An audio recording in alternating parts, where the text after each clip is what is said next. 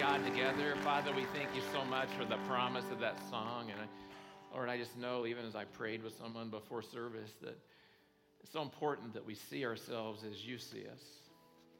So important that you see ourselves as you've made us to be, but then how you're remaking us to be.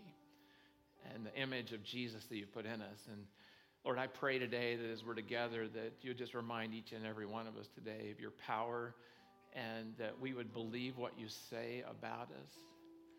And then ultimately, God, that as we come to this message today about the open table, that we would believe what you said you can do. And that you would use us, God, for your kingdom and your kingdom purposes. And that you would help us today to move out of places where we might be stuck because we've stopped expecting you to work and instead that we would take steps and move forward, expecting you to do what you said you'll do in our life, in the life of others. It's in Jesus' name we pray. Amen. All right, just so glad that you're here today. And so we're in full fledged summer, right? All warm and uh, all that stuff that we deal with this time of year. Do you guys have a good 4th of July? Good Independence Day? I hope you did. Hope it was a lot of fun. Uh, I'll just tell you right now, I had an intestinal bug over the fourth, and so uh, I don't think it was the flu. I really think it was intestinal, and so because it's still here. Uh, just want you to know that. So if I have to leave in just a moment, uh, you'll understand, okay, kind of what's going on today. Uh, so I just want to welcome you as we start into this series. Uh, and or I'm in the, my first message in this series on Open Table. I'm just so excited about that. So I'm going to set it up a little bit like I might have if I had done the first talk, just so we can kind of be uh, all together because some of you are here for the first time uh, in the summer. So it's just so glad that you're with us today. So here's what you want to do you want to look in your program, you want to grab these message notes out. That's the first thing you want to do. You want to have these ready so you can take notes today so you can write down not what I say, but what God would say to you that He wants you to remember. And so you have this with you and you can use this. We provide these every week.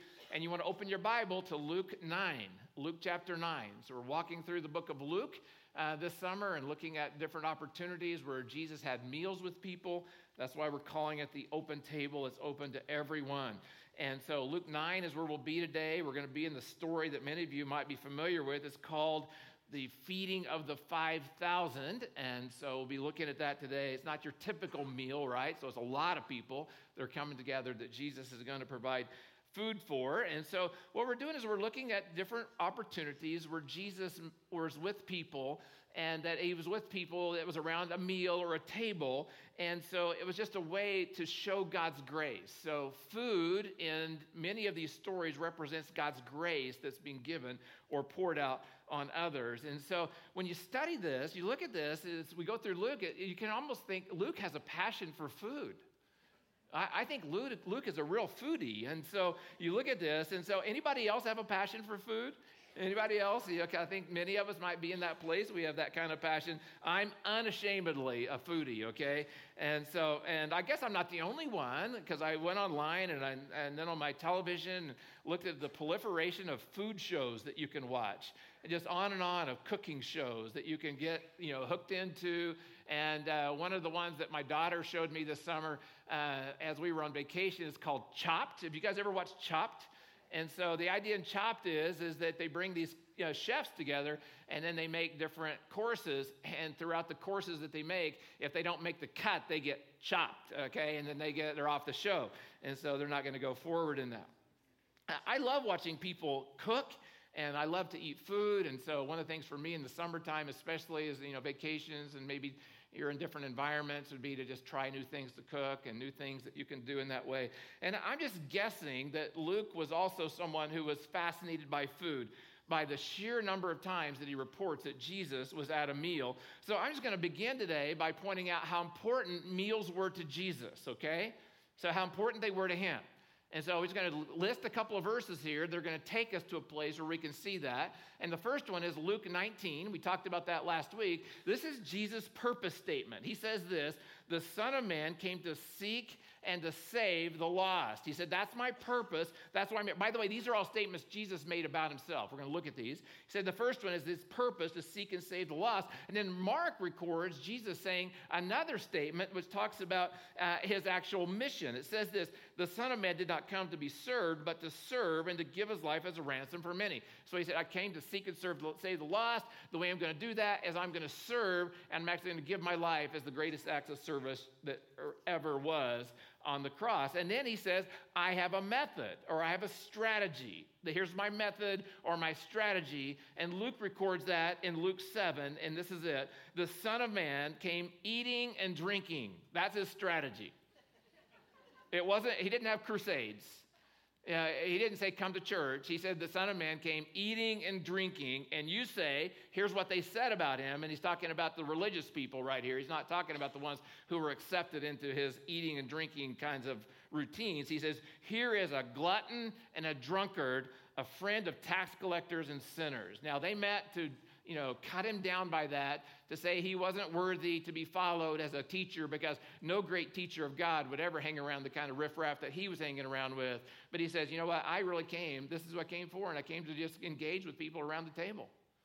My table's open. And so I invite anyone who wants to come to my table, anyone who wants to be with me. There's nobody excluded from coming to my table. So Jesus was all about relationship. He was all about people coming to him and being with him. Robert Karris, one of the guys I read uh, uh, in preparation for this, he says this about Jesus. In Luke's gospel, Jesus is either going to a meal, at a meal, or coming to a meal. So that's the way it was, coming from a meal, I mean. And so he was just all about food. Another scholar said this Jesus did not go around merely talking about eating and drinking, he went around e- eating and drinking, and he ends it this way a lot.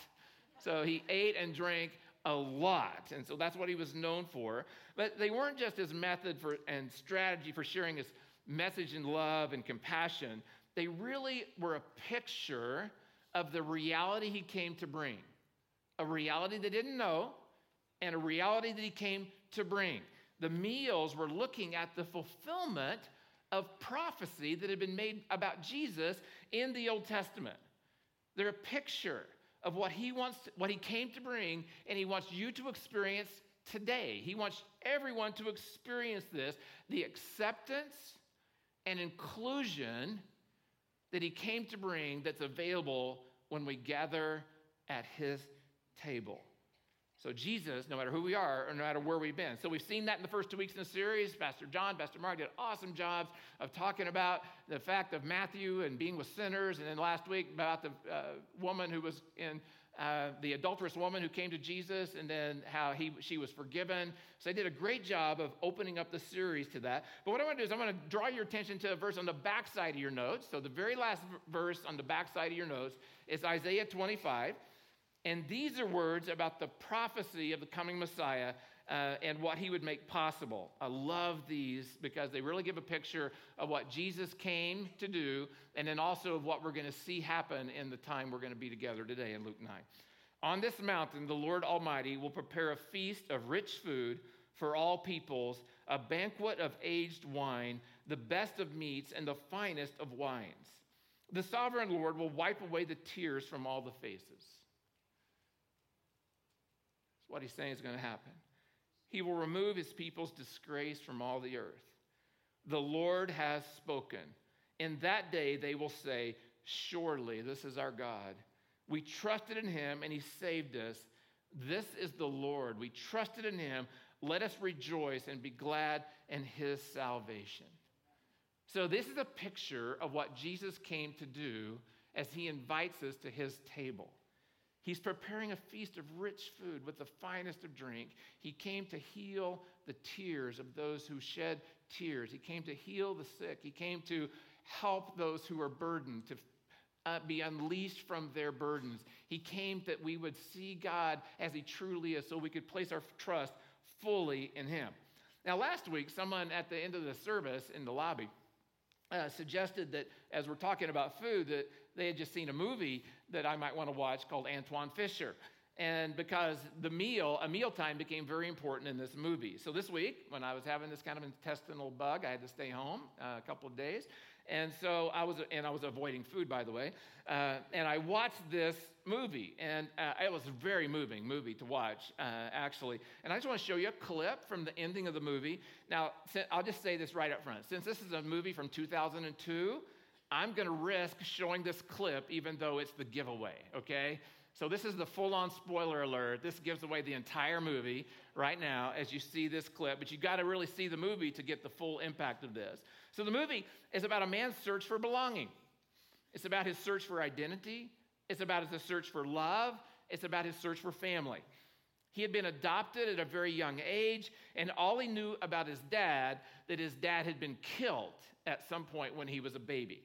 He knew nothing about his mom except that she had birthed him while she was in prison and had never come for him, never looked for him in any way, never made any kind of attempt to see him. At the end of the movie, after going through a lot of deep emotional stuff, which is what the, most of the movie is all about, some really heavy stuff, he realized that in order to be healed from his past, he needed to find his family and his mom. So he goes on a search to find them, and instantly through, eventually through uh, his effort and luck, he finds an aunt. So he travels to Cleveland, where the aunt lives, and there he meets her. And then two of her, I'm going to assume, uncles were in the same setting when he meet them, met them. While there, he discovers that his mom is still alive. He had no idea. His mom is still alive. So he goes with one of his newfound uncles to see her. And honestly, you were thinking in the movie that this was going to be the moment where you would have, you know, just, oh, it would be really sweet. It wasn't. It was very disappointing. It didn't go well. It looked like his trip had been a waste because his mom still had nothing to give him. She had had a really, really tough life. So his newfound uncle takes him back home to his aunt's home. And I'm sure that as he's leaving after he looked for his mom and now he's just found this other couple of relatives, that he's kind of feeling down and dejected, wondering why he made the trip. Turned out that his search for his family was disappointing. Little did he know what was in store for him when he got back to his newfound aunt's home. Let's watch this.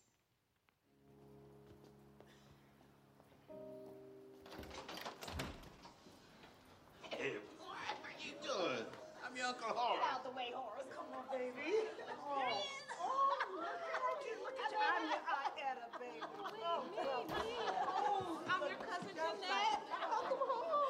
And I'm your Aunt Anna. How you doing, baby? Oh, my Lord Jesus. Oh. This is my wife, T. How you doing? Good looking. I'm your cousin Eddie. My dad named me after your father. This is my brother Ray. What's up, dog? What's cracking, man? Hey, hey, y'all. I'm your cousin Jason, man. What's up, man? All right, boys. Open up.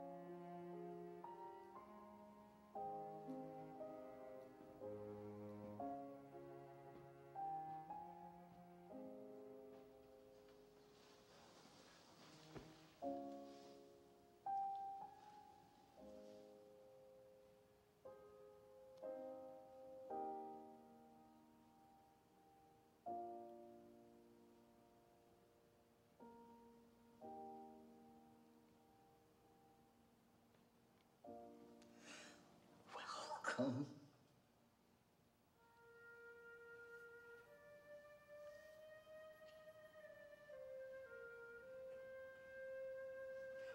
All right.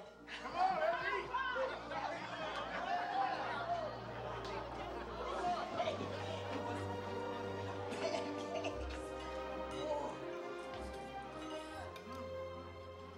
Oh my, uh, such a moving picture of in my as I was watching that, and I've been reflecting on it a lot since uh, the day I watched it, is that uh, that's a picture to me uh, that that old grandma that really is seeing her grandson for the very first time ever.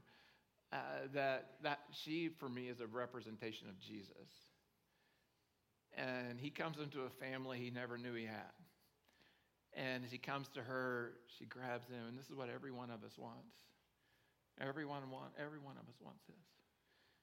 We want that embrace where she grabbed him by the face and she looked into his eyes and she said, Welcome, welcome. You have a family. And then, of course, then they dug into the food and everybody celebrated there. And, folks, that's what Jesus came to offer. He came to offer that for every one of us. And that's why this series called Open Table, I think, is so important for us. It's important because he wants every one of us to know that that's the love he has for us and that's the desire he has for us, that we'd come into his family in that way, that we'd be embraced. But, folks, he didn't just come for us. He said, I came to seek and save the lost. Can you imagine all the people that Jesus wants to invite to his table? so that he could grab them by the face and look into their eyes and say, Welcome, welcome into my family. And that's exactly what I'm hoping that we all get from this series. If you read my email blast this week, I just encouraged you. I had an idea this week that floated around the office that uh, we would start, we'd use this series as just a motivation to invite people into our homes and to have a meal, maybe one time this summer. Someone who doesn't know Jesus, we'd invite into our home and have a meal with them. Just be with them in some way.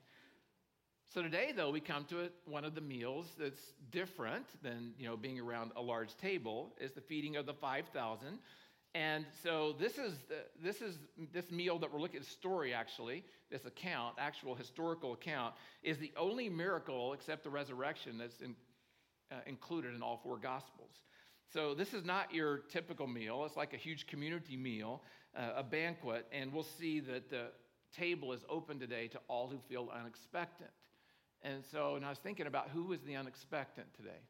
Well, I think that that's everyone who feels like they're waiting on something, everyone who feels stuck, everyone who feels like that life isn't playing out like they wanted. Everyone who's tried God and feel like that God has not quite come through and they're still wait, they're still wondering, is God there for them in some way? That's the unexpected. The unexpected are also his people. I, I, think that many times, what as followers of Jesus, we go through life and we don't really expect God to do a whole heck of a lot.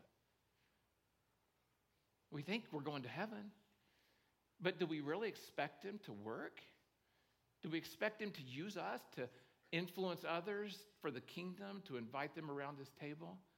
I think the unexpected would be every one of us today. And so, as we go through this today, I want you to hear that. Hear that about yourself, where you feel stuck or where you're not expecting God to work, where you're actually kind of, you know, lowered the bar way down here about what you think God can do because you've not seen Him come through yet, and that you would expect Him to do way more than that. And that the unexpected would be those who've never, who don't believe that His people really care about them.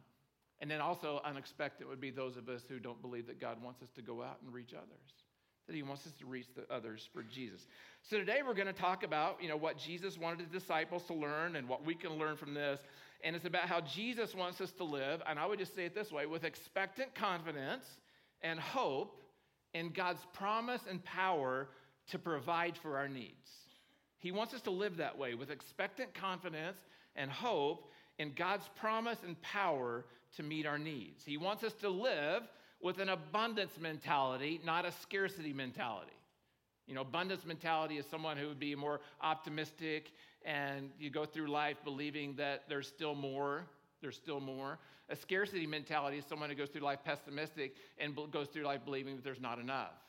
Not enough. Well, God wants us to go through life with an abundance mentality as we follow Him. So here's what I'm going to do I'll set the context for the meal, and then we're going to walk into three observations that we're going to look at. So here's what had happened Jesus had sent his uh, disciples out on a missionary journey and uh, to spread the good news, to heal the sick, and to call those who were sinners to repentance. So that's what he's done. He sends his disciples out on a mission. He told them not to take food or supplies or money or even a change of clothes with them. So, no bag, so take nothing with them, not even an extra pair of boxers. I'm guessing that they were down to the bare bones here. They went out with zero resources. So that's the idea I want you to get. He, they'd come, they'd gone out with zero resources, And they've just come back from that trip and they still have zero resources. And here's what happened Luke 9 10. When the apostles returned, they reported to Jesus what they had done. Then he took them with him, and they withdrew themselves to a town called Bethsaida. But the crowds learned about it and followed him. He welcomed them. Now, uh, welcomed them also in another translation says he had compassion on them. So he's gone away with his disciples. They've gone away for a retreat. Instead of retreat, they get Coachella, is what happened there, Coachella. And all of a sudden, all these people there, instead of feeling like they had infringed upon his party, he actually had compassion and welcomed them and spoke to them about the kingdom of God. And he healed those who needed healing. So Jesus welcomes them and he shows them this picture of hospitality that we've talked about several times in this series. And he looked at them with compassion. So that's the key to the meals that we keep looking at in this series. Jesus looks at others, even those who are labeled as sinners, with eyes of compassion, and he offers them words of welcome. So I'll make three observations as we go through this. And just know that when we talk about the feeding of the 5,000, so kind of set the stage a little bit more, is that, that the Bible says 5,000 men, and we know because there was a boy there with food that we're going to you know use his food in just a minute that there were also boys and children so there were probably also women along as well. So we're probably thinking there's somewhere around 15 to 20,000 people. Somewhere 15 to 20,000 people, that's who's there that day, and that he's going to feed. And that's a problem, folks. That's a problem, 15 to 20,000 people, because there are no grocery stores, there are no restaurants, there are no food trucks. So, as I said earlier, what started out as a, just a staff retreat turned out into Coachella, and they have this big group of people everywhere, food festival. But they were in for a huge surprise. First observation that I want you to take away with today is this. I want you to, if you're going to raise your expectancy, you need to believe that nothing is too big for God to handle. You need to believe that nothing is too big for God to handle. So the day's coming to an end. The crowds have continued to grow, I'm sure. The disciples see the problem. They need food. They need to eat. This is way beyond anything. This is so huge, Jesus. How are we going to be able to accomplish this? We need to save face, Jesus. Why don't you send everybody away to get food? There's nowhere they're going to get food. That problem is huge. It's beyond their capacity and ability. This is what it says in verses 12 through 13. Late in the afternoon, the 12 came to him and said, Send the crowd away, Jesus. so they can go to the surrounding villages and countryside and they can find food and lodging because we are in a remote place. So they're out in the desert. We're in a remote place here. He replied, You give them something to eat. So they are the solution. They are the solution. You give them something to eat. So Jesus puts the responsibility not on the people, not on the people who were there. Now, you would think that somewhere along the line, if Jesus was really doing this, you know, a parenting lesson right here. He would say, Why would you go to the wilderness without food? You know, you're a long ways out. You should have prepared better. You should have planned more for this. And he would have maybe chastised the people that they weren't better prepared. But he didn't do that at all. Instead, he put the responsibility directly on his followers. Now, just remember, once again, they just come from their missionary trip and they had zero resources. That's what makes this story even better. They had zero resources when he says this to him. They'd taken no money, no credit cards, no supplies, no wallets. And then Jesus says to them, You feed them. Now, this is another instance in the Bible when it says you that it means y'all, okay? Just know that. It wasn't just like you disciple, but y'all disciples. And so then if we bring this into our context, he's saying to us, y'all, this is what I want y'all to do, is to be engaged in helping those who need help, helping those who need assistance, helping those who need fed. So he calls them right now, he's calling them to do something bigger than their belief. Bigger than their belief and what can be done. He calls them to step out beyond what they think they can do, and he calls them to trust in what God can do. Now, I would just say, I'm looking at uh, many of our circumstances and situations. I read your prayer requests.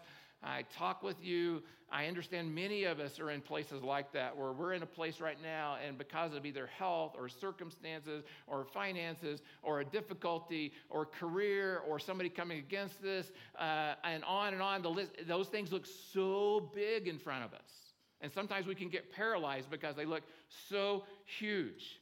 But not only just the things we have personally going on, I'm just thinking right now about what goes on in culture right now and how God wants His church to engage in culture right now. And I just look at the problems we have in our world of homelessness and poverty, inequality, immigration, refugees, violence, sexual abuse, pornography, terrorism, disease, racial tension, division, political polarization. It just seems like sometimes I hear people say, I just want to go hide. I just want to get under a rock. I want to go fortress up somewhere because the problems are huge. And we just say, when we look at the problems, they're just too big for me. And when we say they're too big for me, what we're saying is that ultimately I believe they're too big for God too. I believe they're too big for God. And when we say that, we're saying, I don't believe God is big enough to handle this. And another thing we're saying under our breath, and therefore, it's so big it's not my responsibility. So I'll just live in my own little world. I'll anesthetize myself with stuff, activity, things I can do, wonderful things. And I'll just forget the rest of the world that needs me to engage, needs me to be responsible in that way. Instead, what if you were to hear Jesus say to us today that you are his representative in the world? And so he says, if you're my follower, it's your responsibility, and I want you to get involved in solving problems that look big, but you're only going to get involved in those if you think God is bigger than the problem and that he can handle things that are bigger than you. So that's the first thing he wants us to know. Second is this believe that nothing is too small for God to use. So nothing is too big for God to handle, nothing is too small for God to use. Nothing at all. So when we decide that God is, uh, what we have is too small for God to use, what we're doing is that point is that we've gotten into a scarcity mentality. And then we're living in this scarcity mentality that, oh, it's just this little bit. And oh my gosh, I've got to take care of my little bit. How am I ever going to replace my little bit? Oh, if I were to give any of my little bit, how would it ever come back to me? And they get stuck in that place of scarcity and saying it's just a little bit. And God says, you know, no little bit is too little for me to use. None. Use your little bits for me and watch what I do through your little bits to change circumstances. Nothing is too small for God to use. This is what it says in verses 13 through 14a. He says, once again, you give them something to eat. They answered, We only, underline that, only, only. This is what we do. We limit ourselves. We only have five loaves of bread and two fish unless we go buy food for all this crowd. I'll just say it this way. We only have five loaves of bread and two fish. Is that all they have? We only have five loaves of bread and two fish. Is that all they have? We only have five loaves of bread and two fish. No, thank you. Who do they have? Jesus. right there, right there with them. Oh my gosh, they've got Jesus right there. But no, they've limited themselves by saying it's too small for God to use. And then when they say that it's too small for God to use, it causes them to be paralyzed and they don't take responsibility for what's in front of them because they don't believe it's big enough for God to use. Now, we know that um, actually it's a huge deal that's going on here. We know from Philip, uh, John's account that Philip actually was a, you know, probably a bean counter kind of person, and he kind of figured up that uh, it would take, you know, say we got all these 15, 20,000 people, they have food, it would take somewhere around a half a year's salary to buy them a meal, to feed them. And so he's thinking that's how much it would take. And they're looking at, we only have five fish, I mean, five loaves and two fish. How are we going to do this? And I'm not talking about, they weren't whopper fish. They weren't the kind of fish you put on Instagram, okay, where you put the fish way out high so it looks bigger than it actually is. I know your tricks. These were little small, kind of like sardine sized fish, dried fish. And then they had barley loaves. These weren't the kind of loaves that you want to eat at, you know, in a restaurant when they bring you, you sit down, they bring you out the fresh bread and it's all warm and you smell it and you can't say no, even though you said you'd say no, and you slather the butter on there and you eat it. These are barley loaves. Barley loaves were made from a kind of grain in a kind of way that they were rock hard and it took everything to eat them, and they were really tasted terrible at that point. So this is what they have So it looks impossible for them to feed the 20,000 people. The need is just too great, and the resources are just too small. And Jesus is saying, Jesus, you can't do this. We can't do this by saying that. And so they missed the fact that they had Jesus, which was greater than anything else that they needed at that point. Now, I'd say it's a, it's a natural thing for us, too, right, right away. I mean, we think about this. How many of you ever, you look at the world's problems, and I do this. You look at the world's problems, and, you know, let's just take homelessness, for instance. And, and you look at homelessness and you say, oh my, there's the need is so big. The global need is so big. The local need is so big. I'm just one person. And I've just got a limited resource. What can I do? And maybe you ever thought like that? You look at the, all the, I just the list I listed earlier is how we can say our resources are too small to do something. Well, here's what I want you to hear. When God calls us to act, okay? When God calls us to act, He makes what we have be big enough.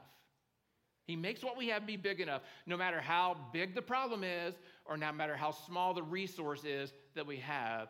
God wants us to realize that with Him, we have more than enough. More than enough. And That takes us to this last idea. Last observation believe that nothing is too big for God to handle, believe that nothing is too small for God to use, believe that nothing is impossible for God to accomplish. Nothing is impossible for God to accomplish. Nothing. This is what he says. This is what happened in verse 14b. He said to his disciples, Have them sit down in groups of about 50 each. So if we have 20,000 people, let's just say 15,000 people, and they sit down in groups of about 50 each, that's about 300 groups, okay? I, I can't even, I don't know if you can imagine how, like, it'd be like this section right here. Say, say there's about 50 people right here, 300 sections like this on a hillside. So it's enormous. And they're all spread out and they're all relaxed and reclined. They're waiting to be fed. So that's what's happening. The disciples did so, and everyone sat down, taking the five loaves and the two fish and looking up to heaven. So notice that we're going to see Jesus took them, then we're going to see that he gave thanks, he broke them, and he gave them.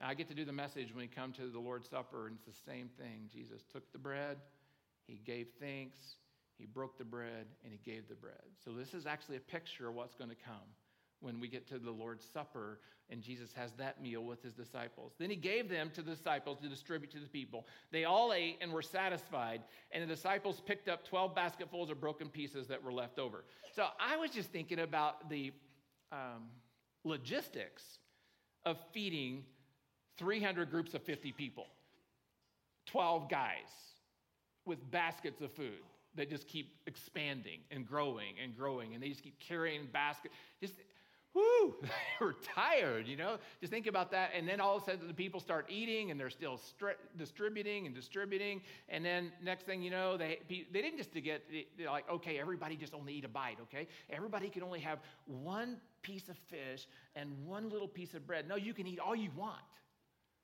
You can eat all you want. And then at the end, you had all you want, and we still had leftovers. That's the picture that God wants us to get about what He does in our lives. He wants to use us so that we are involved with Him in what looks to be impossible because He can accomplish the impossible. He can make the po- impossible possible if we trust in Him. And that brings me to this verse from Ephesians 3 that we've talked about so many times, we've looked at. It really, I think, Paul wrote this decades later, uh, but he's reflecting on God's ability to do anything he chooses and how big God is. And he says this God is able to do immeasurably more than all we ask or imagine according to his power at work within us. And, folks, this is a challenge of faith. The reason we live unexpected lives, unexpectedly, is that we don't believe that God's going to come through. And God calls us to turn to Him, and His promise is, I will always come through. The question I have is, are we willing to take this step? I don't know what step He's calling you to take. Are you willing to take that step? Is there something He's placed on your heart? Is it a calling that He's given you? Is, he, is there a need He's shown you? Is there a place He's called you to go? Is there something He's called you to do? Is there a place He's called you to be? And you're sitting there thinking, it's too big. All the, all the barriers are too big for me to get through. Uh, it's too small. I'm not sure I can do anything. And then instead of that, instead of believing that God can do the impossible, we turn around and say, I'm not going to do it because I don't think it's possible with me. And God says, I want you to go in the strength that you have. I want you to know that my power is immeasurably greater than anything that you can think or imagine. And I made it available to you. Will you use my power to open up the table so that more and more people come to know me? Will you use my power to live a life of expectancy? of confident hope in Jesus Christ. So I'm going to ask if we bow our heads and we're just going to take a time to pray together. Lord, I just thank you so much for this powerful story. I thank you for how you've worked in me and um, just in the preparation. Uh, even feeling you know ill today and under the weather and just realizing that I felt like I didn't have enough today and you just challenged me in that. It's enough. And so, God, I just pray that for every one of us, and Lord, I, I, know I'll just confess that I can be the one who lives with a scarcity mentality. And I pray that you would help me, Jesus, that uh, instead of being pessimistic, instead of looking for how things are going to be hard or too difficult or too costly, instead you would help me to live with an abundance mentality. I'm just asking this for everyone now. That every one of us would live in an abundance mentality. Can you imagine what could be done in our world if just the people of Twin Cities Church, this group right here, just the first service, just you sitting in your chair, if you were to say yes to Jesus in an area that He's already been prompting you, He's already been leading you, or you would just say yes to Him and say, I'll open up my home and do a meal. I've got lots of opportunities to be with people who don't know Jesus. I'll just bring them over and we'll have food together. Can you imagine what it would be like if this group, this, this church, would say yes to Jesus? Because we believe that nothing is too big for God to handle. We believe that nothing is too small for God to use. And we believe that nothing is impossible for God to accomplish. But He does it through people. He won't do it apart from us. And I pray that we would engage and that we would have expectant confidence and hope in Him. It's in Jesus' name we pray. Amen.